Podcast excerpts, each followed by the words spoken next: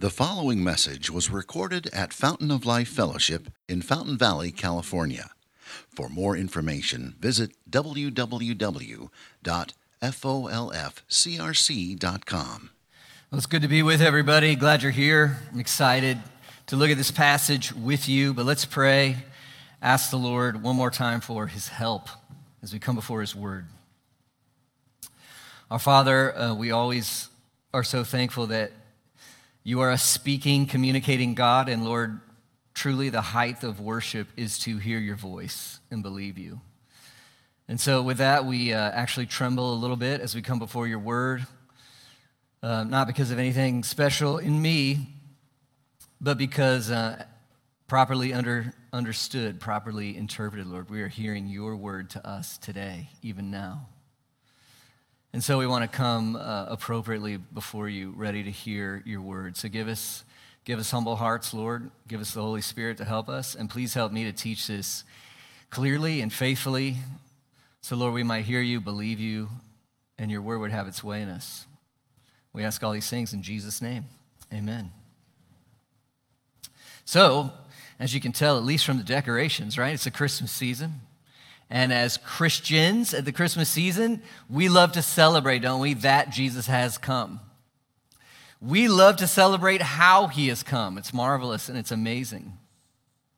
Perhaps most important, it's essential that we grasp why he has come. Why? Why has he come? And not to make it too simplistic, but part of why Jesus has come is because you and I have a very serious problem. Uh, you, you know, it's interesting to me. I think every religion, worldview, philosophy, every view of the world I've ever heard of, all of those voices, they all seem to admit one thing there's something wrong with us. There's something wrong with us. Can you think of any major teacher or philosophy that looks out at the world, looks out at humanity, and says, you know this is great. It's just Everything's the way it ought to be. You know, no one says that. We all, we all see something is horribly wrong. But what is it? What is it that's wrong? And that's where you start to come to very different answers, isn't it? Some say what? Uh, we're, not limited, we're not liberated enough from oppressive power structures. Others would say uh, we're not enlightened enough. We're not religious enough. We're not moral enough. We're not traditional enough. Wide variety of answers. But here we come to another, another place. Most voices seem to have something in common. Everybody agrees there's something wrong. We disagree on what. But every, every voice seems to believe not only there's something wrong, but they also believe we can fix it. We, we can fix it. If we would just liberate, educate, dominate, regulate, religify enough, we could fix it. And here's where Jesus stands out remarkably, starkly. I want to hear Jesus on this point. Uh, Jesus once took some flack from religious leaders for not being ritualistic enough. And that inspired a response from him. He started to talk about what it is that defiles someone. And he said, It's not the outside that's the problem. What actually defiles you is different. Look at Mark 7, verse 20. Jesus said, What comes out of a person is what defiles him. For from within, out of the heart of man, come evil thoughts, sexual immorality, theft, murder, adultery, coveting, wickedness, deceit, sensuality, envy, slander, pride, foolishness. All of these things come from within, and they defile a person. It's curious, isn't it? If I had asked you, like starting the message, what you thought your biggest problem was, how many of you would have mentioned something out there? And if you took me kind of by surprise and asked me that, I'd probably think of something out there. And, and Jesus, Jesus confronts us with these words, doesn't he? He's not saying there aren't problems out there. That's not what he's saying. But what's your biggest problem? It's in here. Is that true? Are you your biggest problem? I believe it. My biggest problem is me. And you know what's so devastating about that message? If your heart is your problem, it proves to you that you can't fix the problem. If, my heart is corrupted, self inward bent, inwardly bent, prideful, all those things are coming out of me. I don't even need anybody's help. That means, if, if my very heart is corrupted, that means that not only can I not fix the problem, what I invent as the problem or how to fix it, that in itself will be the problem. Do you see? Everything coming out of me is problem, which means I cannot save myself. I can't. We can't. So what now? Well, that's why Jesus came, isn't it? That's why he came.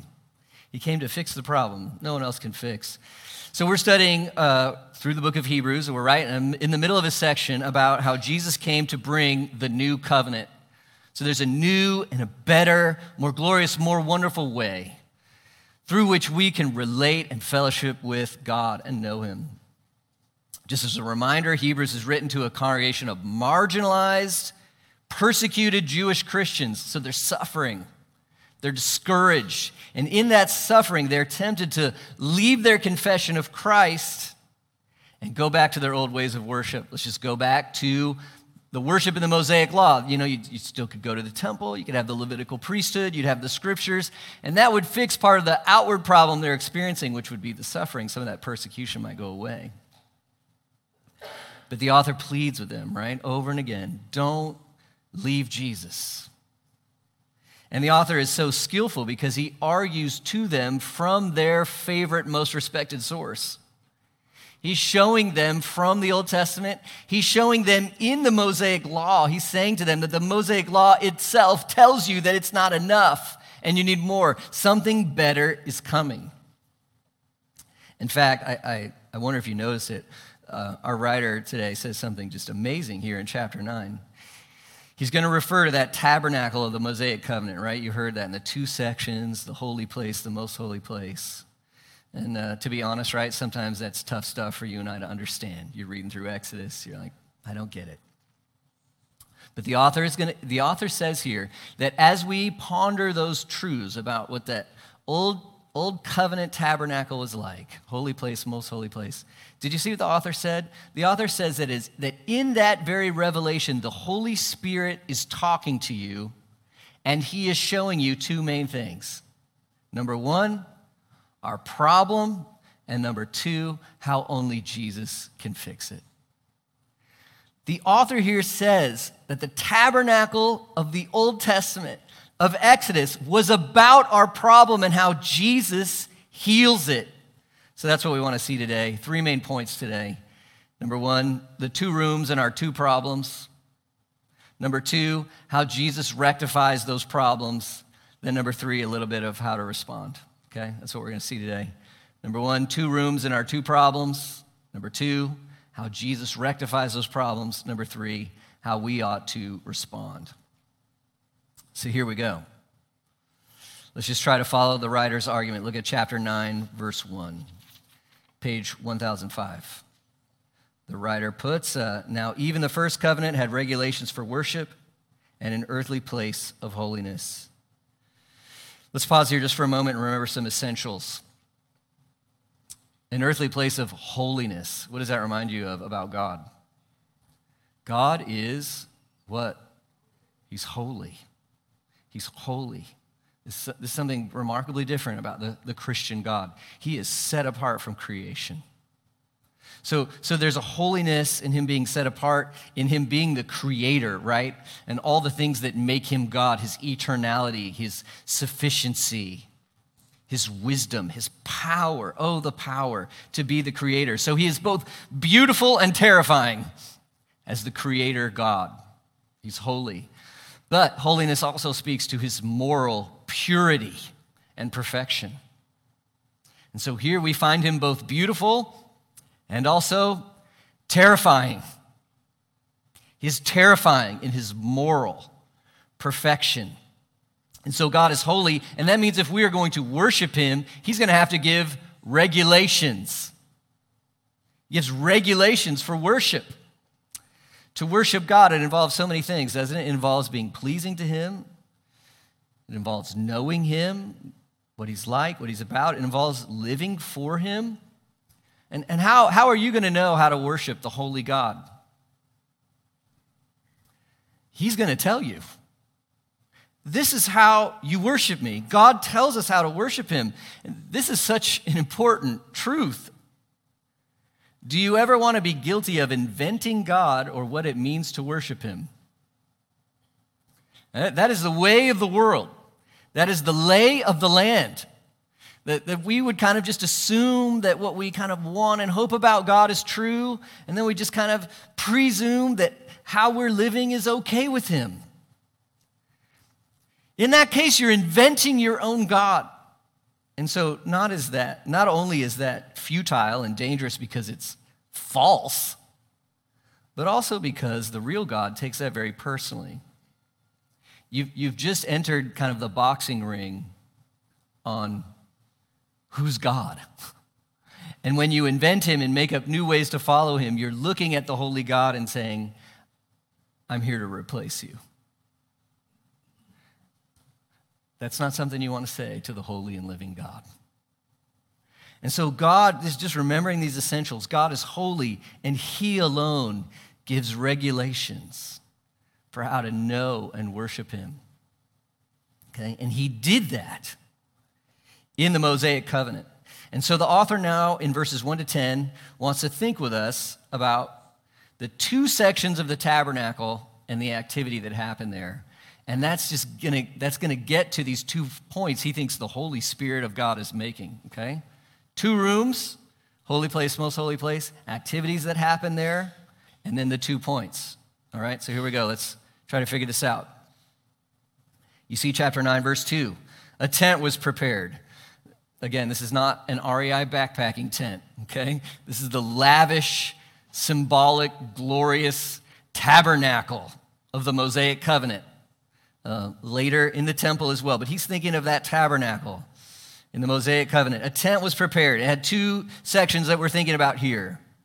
The holy place, the most holy place. The first section, the holy place, you've got, you've got the lampstand, and you, have probably seen that. Read, read, your study Bible. It's golden, uh, it's, it's burning with oil, and it's, it's symbolic of the light of God's presence with his people. You got the lampstand. Then you got the table of the bread of the presence, and there'd be two piles of, of six loaves. Okay, so 12. What does that remind you of? Well, it signifies God's people right there with God in the holy place, in the light of his presence. Then you get verse 3. The author begins to think of the most holy place.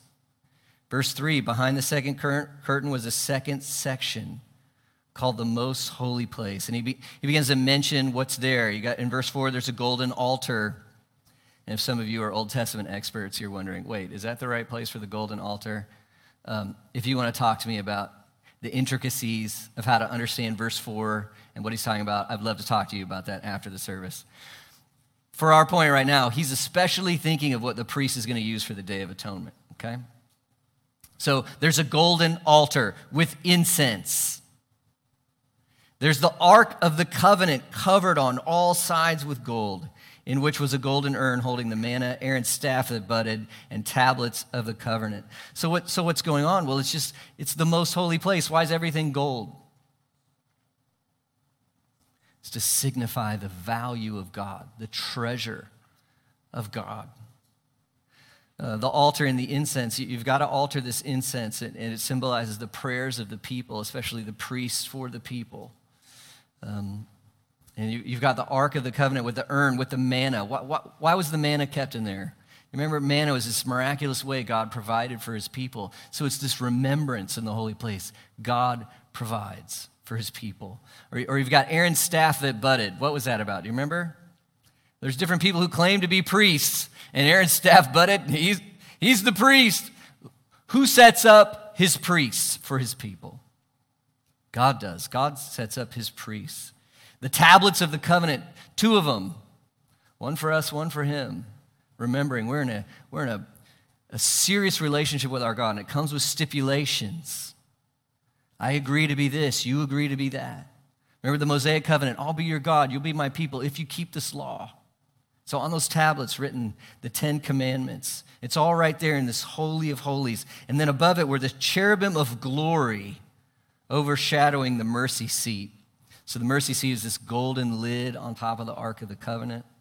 It's a mercy seat because that's where the blood's going to be sprinkled. It's the idea of propitiation. The only way you're coming near to me is through the sacrificial death of a substitute. And then there's the cherubim of glory. And of course, these cherubim, these are just these are just figures, right? Made of gold on this lid. But it reminds us of something the cherubim of glory. Um, can any of you remember the first time you meet the, idea of cherubim in the Bible? I started thinking about this this week. Because cherubim are these strange, terrifying, angelic beings. Where's the first time you meet them? You realize it's in Genesis? And it just, this just reminds us of the whole biblical storyline. Just, just remember with me the, the simple, profound biblical story of the world, the true story of the world. There's a holy, good God. And his power and wisdom makes creation the best part of his creation. Male and female made in his image. Adam and Eve. And so they're in this garden just made perfectly for them to fellowship with God. And who do they walk with every day? They walk with God, just face to face fellowship. And yet, very soon, the tragedy, right? The tragedy. The evil one comes and he tempts him. What's his, what's his, what's his three part temptation? God's not good. He won't satisfy. He's not good. Second part, his word is not true. You can't trust him. Third part, if God's not good, his word's not true, replace him. Put your hopes in something else. That's always the temptation. Adam and Eve, they bit that hook, they fell, and what did they fall into? The wages of sin is death. Yes, ultimately it'll be physical death, it's emotional death, it's relational death, cosmic death on the earth, futility, spiritual death. That fellowship is broken. And so the first time we meet the cherubim, or when Adam and Eve are cast out of that place of fellowship, and the cherubim are set to guard it because the cherubim say, You can't come in anymore. You can't come back anymore. You've rebelled against a holy God. They're protecting the glory so isn't it interesting? You, have got, you've got this tension here, even just on this ark. It's the mercy seat. It's, it's a way to come close. And you've got, you've got the cherubim almost saying, the way is shut. And that tension's here in this passage. So, verse 5, the author says, Of these things we cannot now speak in detail.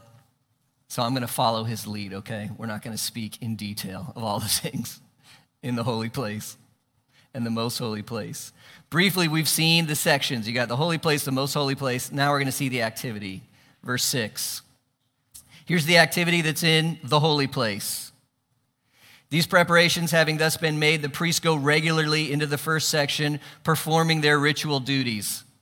So they're, they're making sure the lamps are lit, they're making sure the bread's on the table, and a host of other things. But verse 7 gets into what the author really wants to think about. He wants to think about the activity of the most holy place. So look at verse 7, chapter 9, verse 7. Into the second, only, only who?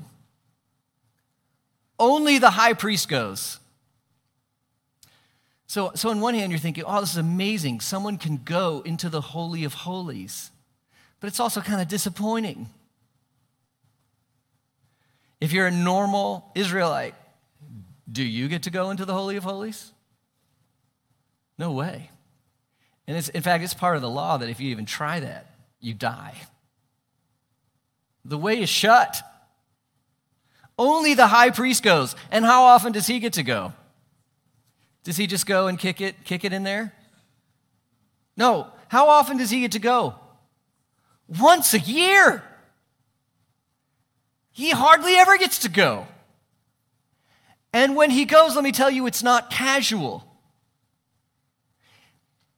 He better not be going without, what does he take with him? Not without taking blood. Even the high priest, don't, don't you think about coming in here without blood. Why? Well, first of all, he has to offer it for himself. For himself. You might think, hey, he, here's the high priest. Listen, even the high priest wasn't a good enough person, he wasn't a religious enough person to go into the Holy of Holies based on his own merit. Do you see that? Even the high priest can't cut that. He's got to bring blood for his own sin, for the sins of his family. He's a sinner. He doesn't deserve to be there.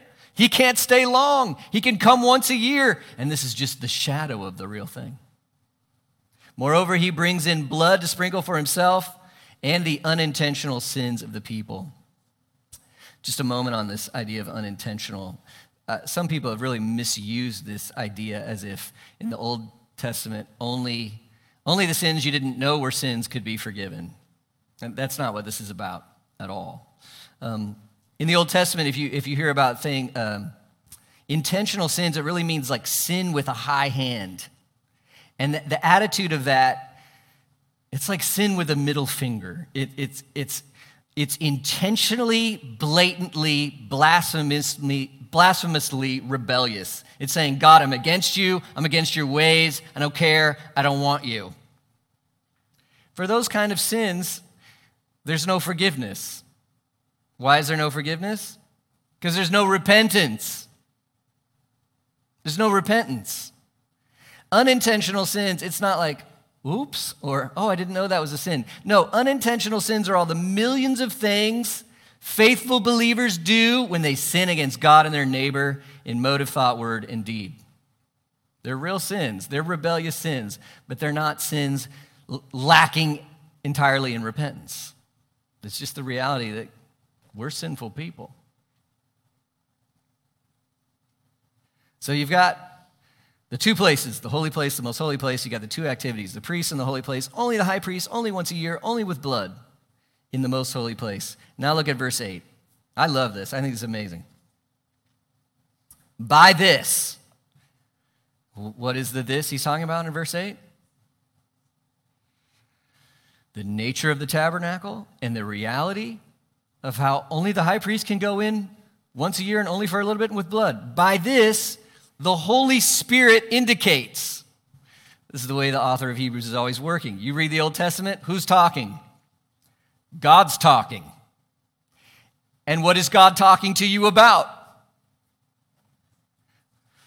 By this, the Holy Spirit indicates that the way into the holy places is not yet opened as long as the first section is still standing, which is symbolic for the present age. The Holy Spirit is showing you that in the way of the Mosaic covenant and its tabernacle, you could not really get into God. The way's still shut, it's not yet opened. And as long as we're rolling in the age of the Mosaic covenant, it's not yet opened. So you hear what he's saying to his audience. They're thinking, hey, let's, let's leave Jesus and go back to the Mosaic covenant. And he's saying, why do you want to go back to the way where the way is not open to God? Going back to the Mosaic covenant and its worship is not the fix. It's actually telling you of your problem Jesus came to fix. We can't get in. So, what does this mean for you, this verse in verse 8? I don't know how many of you are trying to go back to uh, the tab- tabernacle worship of the Mosaic covenant. That's going to be difficult. Um, you know, on the, on the hill where the temple used to be today, I believe there's a mosque and the genealogical records are lost. And so, finding a, uh, a, new Davidic king and some new Levitical priests and going to offer sacrifices in the right place in the right way, that's impossible. It's impossible. And I think that's on purpose in the sovereignty of God. But you know how you might be doing this? You might be trying to be right with God by being good or religious or moral enough on your own. That's how you might be trying this. You might be trying to say, my problem's not that bad, or I can fix it. It's, it's the old questions people sharing the gospel ask a lot. It's a decent question. If you died tonight, what would happen to your soul? Where would you go? Where would you go? If you believe in a transcendent God, the God of the Bible, are you going to go into his presence if you die tonight? And then the question, why? Why?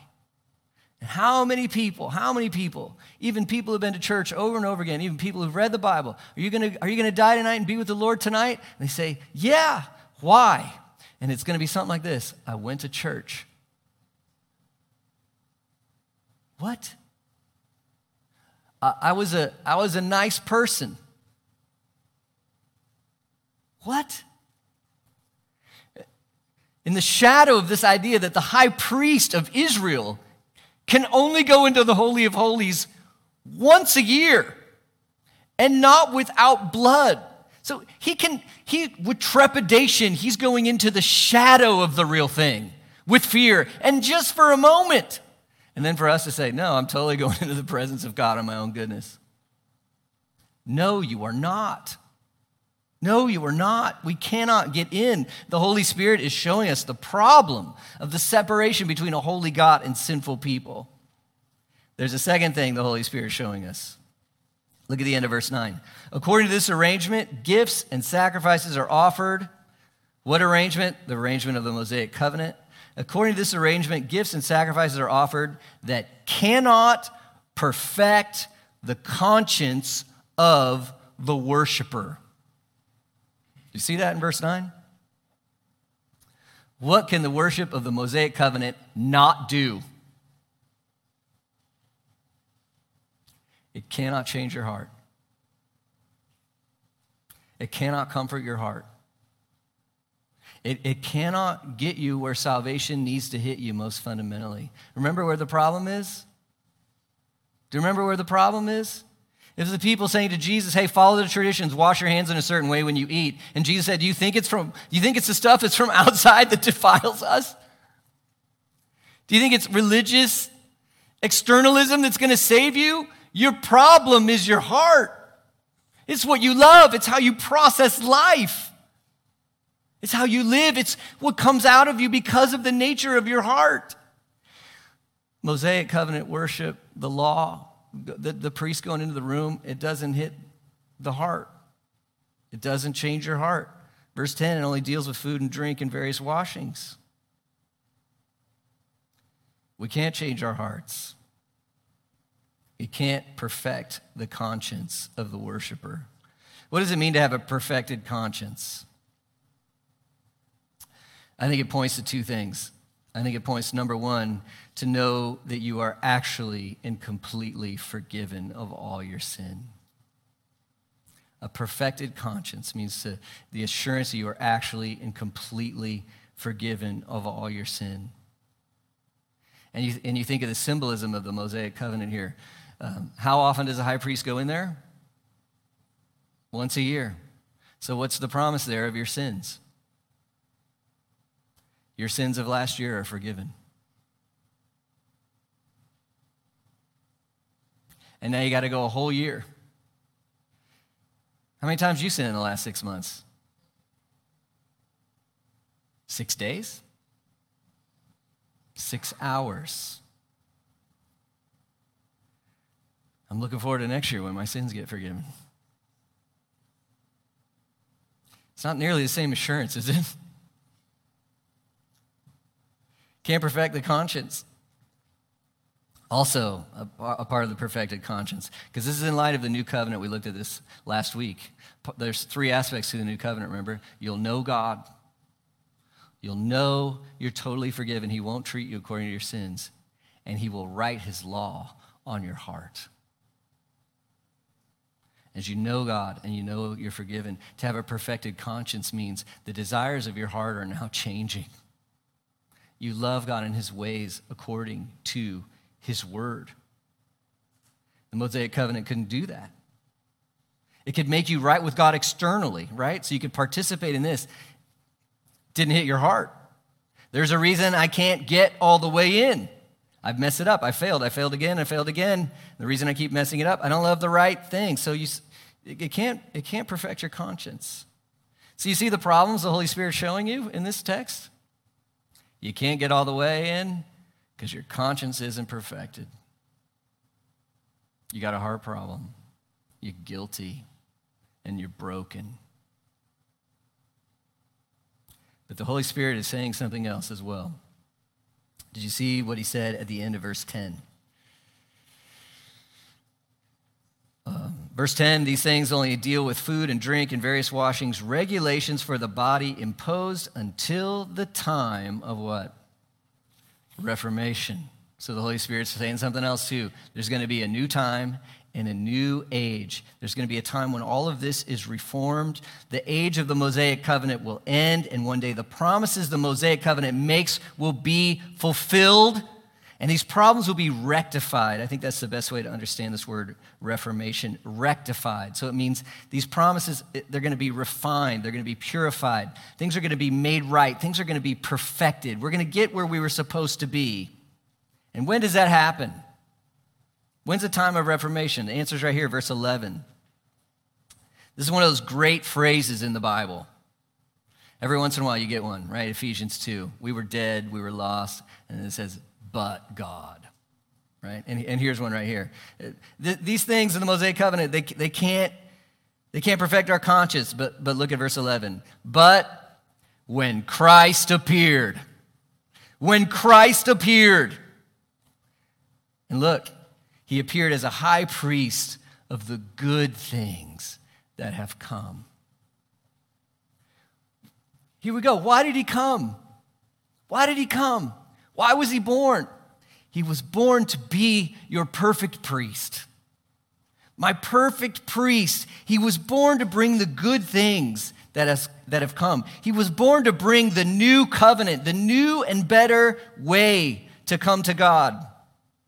And as our author has shown us, it's a better covenant on better promises.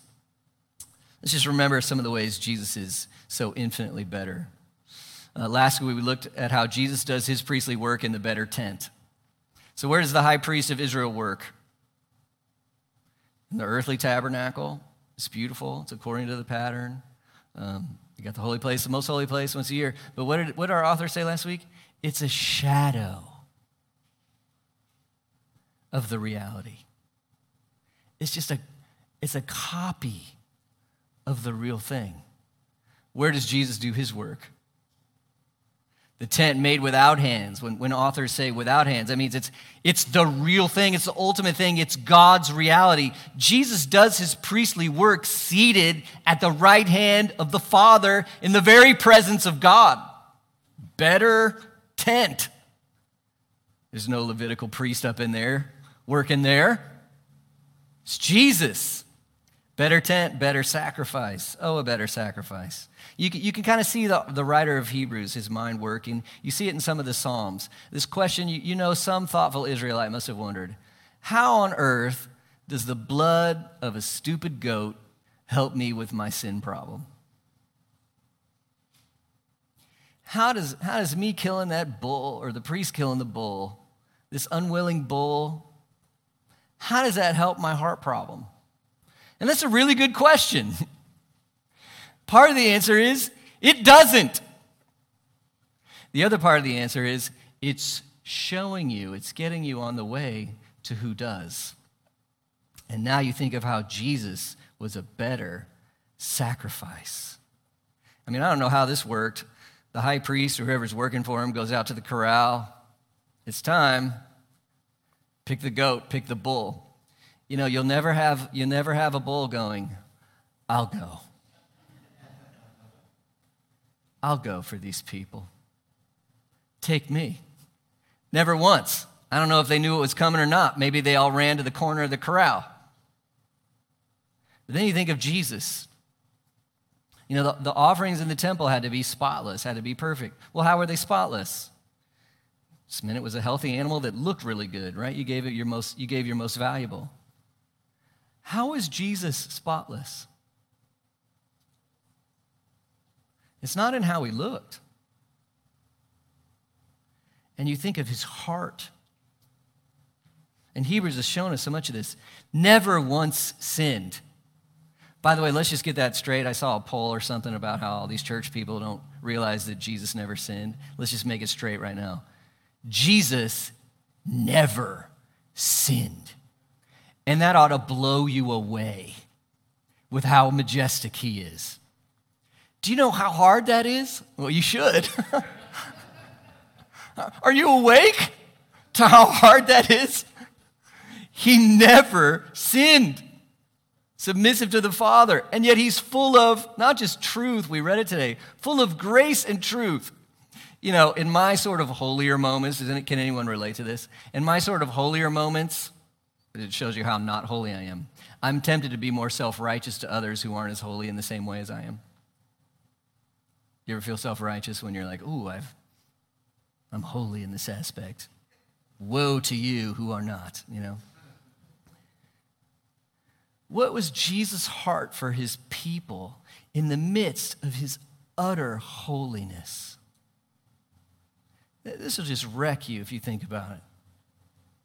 He's washing his disciples' feet right before they betray him.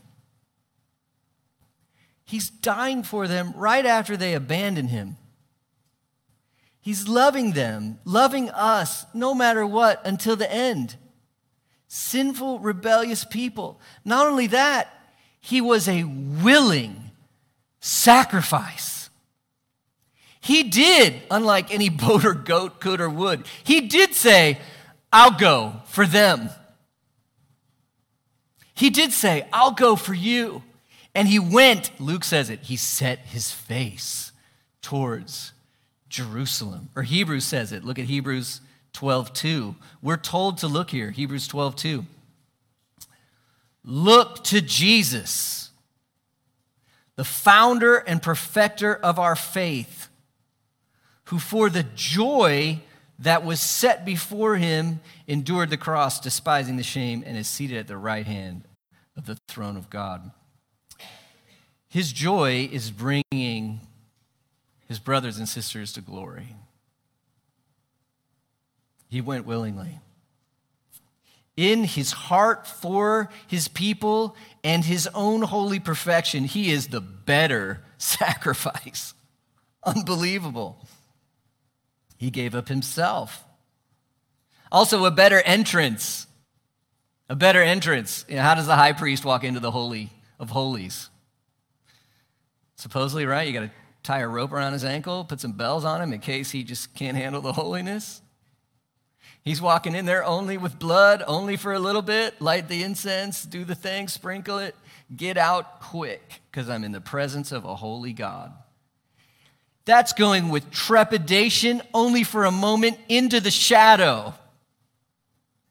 Jesus goes into the very holy presence of God and is seated at the right hand. Absolute victory. And it says he goes there once for all. So it's a sacrifice so perfect, any thought of doing it over again is an absolute insult. It's perfect. And Jesus knew this. What did he say on the cross? It's finished. I won. I accomplished it. Vindicated and validated by the Father in his resurrection from the dead, his ascension. Better tent, better sacrifice, better entrance, better results. in the old covenant, you got to do this over and over again every year every year and every year you still can't get in you still can't stay. Holy the high priest goes in once a year you got to do it again every year. Why do you have to keep doing it? Because it never actually worked. It didn't work. How many times did jesus do it? Once for all. Once for all. And the language here in verse 12 is He secured an eternal redemption. These are precious words. Securing, what's that mean? He's got it. There's just no question. He's earned it, he's accomplished it. It's his, it's done, it's perfect. Nobody can argue with it, nobody can defeat it. It's finished. He's secured. Redemption. What's redemption? In our day, it's kind of become a church word. Uh, in the, even in the first century, it was an everyday life word. Many times, if you fell on hard times and you couldn't pay your debts, you would become a slave, kind of like an indentured servant. Maybe you and your children, you become a slave, and good luck to you. There's no such thing as bankruptcy laws, all the rest. Good luck to you. You're not owned by someone else. But maybe, maybe, if you're really fortunate, you have a relative with some money or a friend with some money, and they come and they find you in your slavery, your hopelessness, and they pay your debt so that you can be set free. You know what that's called? That's called redemption. and that's what Jesus did for you. With his blood, he bought you. He secured your redemption. Jesus said this in Mark 10 45, didn't he? The Son of Man came not to be served, but to serve and give his life as a what? A ransom for many. That's why he came. He's obtained, secured this redemption. One more word. He's obtained a what? An eternal redemption. That obviously is a very full word. What does eternal mean? Well, number one, you can't come to the end of it. You just you can't see the end of it. It's an endless horizon. It, you can't exhaust it. you, you can't pour it all out. There's always more. He's obtained an eternal redemption which means if you belong to him, you're his forever. Bought with his blood forever. Which means your righteousness is accomplished in him forever, his sinlessness attributed to you by grace through faith alone, in Christ alone. It means you're forgiven completely, not just for the year, not just for the day. Everything past, everything present, everything future paid for personally by the one who has bought you. God so loved the world, he gave his only Son that whoever believes in him should not perish but have eternal life. And that eternal life is yours because of the eternal redemption Christ has secured. And so we see a better priest and a better tent with a better sacrifice, a better entrance, and a better outcome. And that's how Jesus fixes the problem. Look at verse 13. For the blood of goats and bulls and the sprinkling of defiled persons with the ashes of a heifer sanctify for the purification of the flesh. What's he saying there? In the external worship, all the external rules could make you fit to externally participate. God bless you. if you give just a cup of water to anyone in my name, right?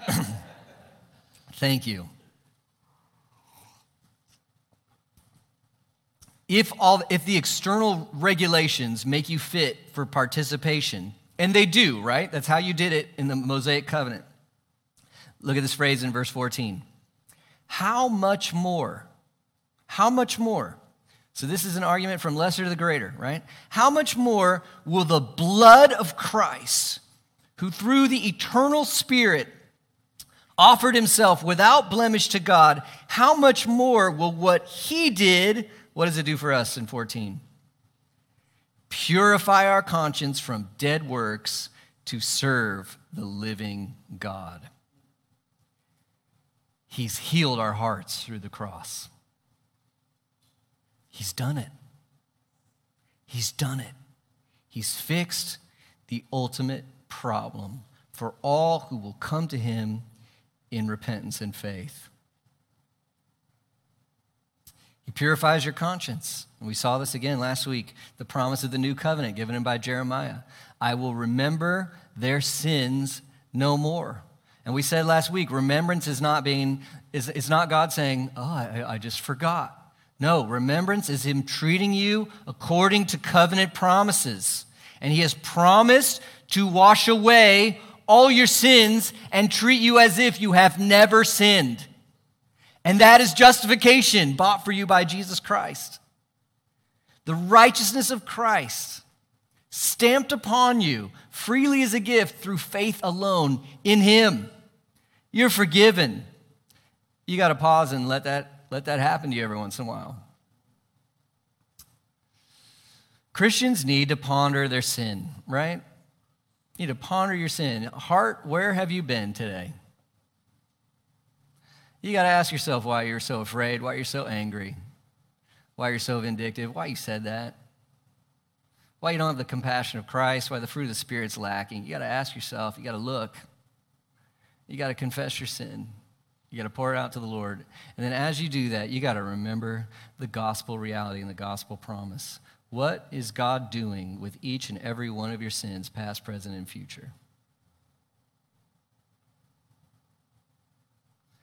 It's been propitiated. It's been atoned for. It's been paid for. And you don't have to have a halfway bothered conscience, still a little bit embarrassed, as if God's doing you a favor by sweeping it under the rug. God never sweeps sin under the rug. He always deals with every sin in his holy wrath. That's terrifying, but the beauty of it is I can know that when I'm pronounced forgiven, it's because Jesus legitimately paid for my sin. It's legitimately taken care of already. God has no more wrath to pour out for my sin because he already poured all of it out. I'm forgiven. That purifies your conscience. You got things you regret? I do. You got things you really messed up? Again? I do. My conscience needs to know I'm forgiven. In Christ, I'm forgiven. I'm forgiven. Moreover, as you, as we saw in the new covenant, know God, know his forgiveness, he changes your heart. Friends, the gospel is the way a heart gets changed.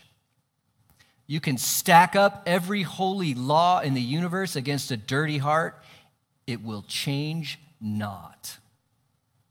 You can shine it up externally, the heart changes not. You know what changes the heart?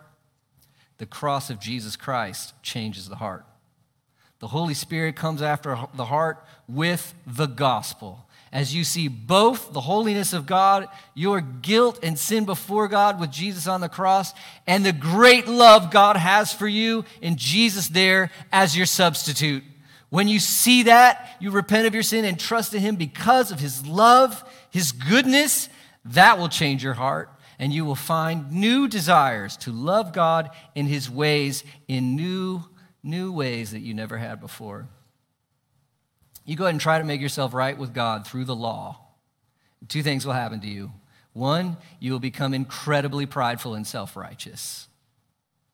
Or two, you will become incredibly insecure and crushed. Because you either have to make up a new law to pretend like you're meeting it, or you have to face the real law and realize you failed. Go to the gospel. Go to the one who met the law perfectly. Let's be honest. I need perfection, and I have it in Christ. And be forgiven, and then find in the freedom from that law of belonging to Christ, find the freedom to love God in his ways according to his word in an entirely new way. It's called the new covenant, and is the only way to be right with God. It's the only way. Jesus has done it. He purifies your conscience. Remember, there was two problems the Holy Spirit said. One is the Mosaic covenant can't purify our conscience, it can't change our heart. Jesus does that in his cross and resurrection. Secondly, remember the Holy Spirit showed us the way was shut.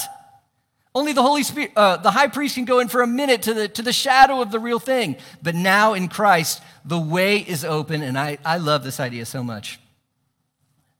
The holy, the, the high priest of Israel could only go to the shadow once a year with trepidation, and you through Christ can go into the real thing 24 7 with boldness. Look at Hebrews 4 16. The high priest of Israel could never say this. Let us then, with what? Confidence, draw near to where? The throne of grace so that we may receive mercy and find grace to help in time of need.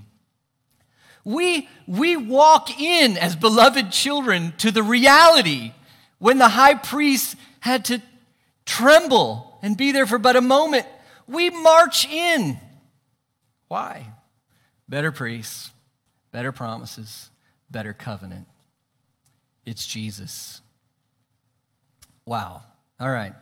Well, we saw the two rooms holy place, high place, the two problems. I need the way open, I need a new heart. And we saw Jesus, he rectifies this. He's the one. Better priest, better sacrifice, better tent, better entrance, better results, better everything. He's our great high priest. What's your response? What should be your response? Well, I hope you just ask the Lord to show you what your response ought to be. But I'll give you three ideas. Number one, Get clarity on the new regulation for worship in the holy place. Remember 9 1? Uh, even the first covenant had regulations for worship in an earthly place of holiness. And those regulations have expired. So, what's the new regulation? How do you know you can be right with God and live in fellowship with Him? And the answer is no longer a what, it's now a who. Who is it? It's Jesus Christ. It's Christ alone. You come to the Father through him, through his life, his death, his resurrection, his work. He brings the new covenant. Have you repented of your sin and trusted yourself to Christ and what he has done? Have you looked to the cross? Are you his? Clarity. Second one, dedication. I just bring up a verse from Romans 12 dedication. The Apostle Paul, uh, I'm sure you've heard this, Romans 12.1, just such a beautiful response verse to the power of the gospel. Romans 12.1, I appeal to you, therefore, brothers, by the mercies of God. You see, I've seen now the gospel. That's the mercies of God. Because of the gospel, I appeal to you, therefore, brothers, by the mercies of God, to present your bodies as a living sacrifice, holy and acceptable to God, which is your spiritual worship. You see here, in a way, because of Christ, you become just like Christ. What was the offering Christ offered to God? It was Himself as a substitute for us. Now, there's a way we're different. Do not offer yourself as a substitute for me, okay? Please no. Don't offer yourself like that but do offer yourself. You offer your body. Why does he call it your body? Why does he say, present your body as a sacrifice? Because everything you do, you're doing with your body, okay? Your whole self. Offer your whole self to God as a living sacrifice, holy and acceptable to Him.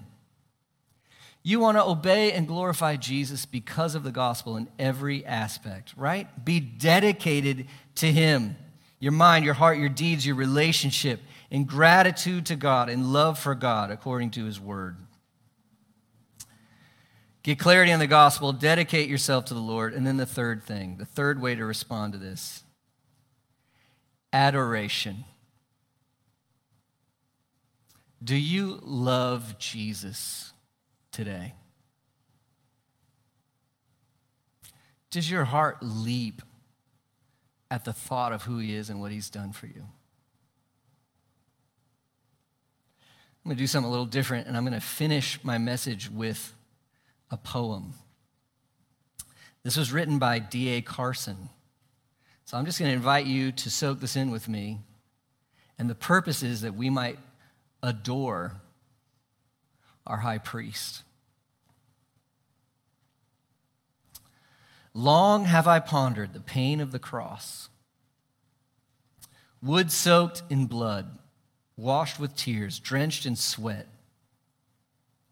Whips, cruel nails, crown of thorns, countless cost. Somehow, this death is both promise and threat. Cascades of suffering and love shrink my pride. Silent, I'm hushed by his spear riven side. Long have I pondered the shame of the cross, jeered by the troops, by authority scorned, mocked by brigands, society's dross. Christ is abandoned, rejected, ignored. How can I focus on triumphs and fears? Here lies my Maker, Redeemer, and King. Long have I pondered the curse of the cross. Sinless, the Christ bears my guilt and my pain. Thundering silence, a measureless cost. God in his heaven lets Christ cry in vain. Now I can glimpse sin's bleak horror and worse. Christ dies and bears the unbearable curse. Long have I pondered the Christ of the cross. Gone is the boasting when I'm next to him. Loving the rebel, redeeming the lost. Sin's pure goodness, or Jesus' pure goodness, exposes my sin. Self is cut down by this triumph of grace. Christ's bloody cross is the hope of our race. Let's pray. Jesus, on our own, we have corrupted hearts, but you came to save us. Let us, Lord, hear the message of your word today and see the glory of our great high priest, truly the only one who can make the way into pure fellowship with you. Let us look to his perfection in our sin. Let us look to his cross in our guilt. Let us look to his resurrection and ascension in our lives today. Let us trust him and him alone to make us right with you. And let us know in him a changed heart. Let us be devoted to you, Lord Jesus, in love, in gratitude. May our hearts be filled with adoration and may we live for your glory in thought, word, and deed.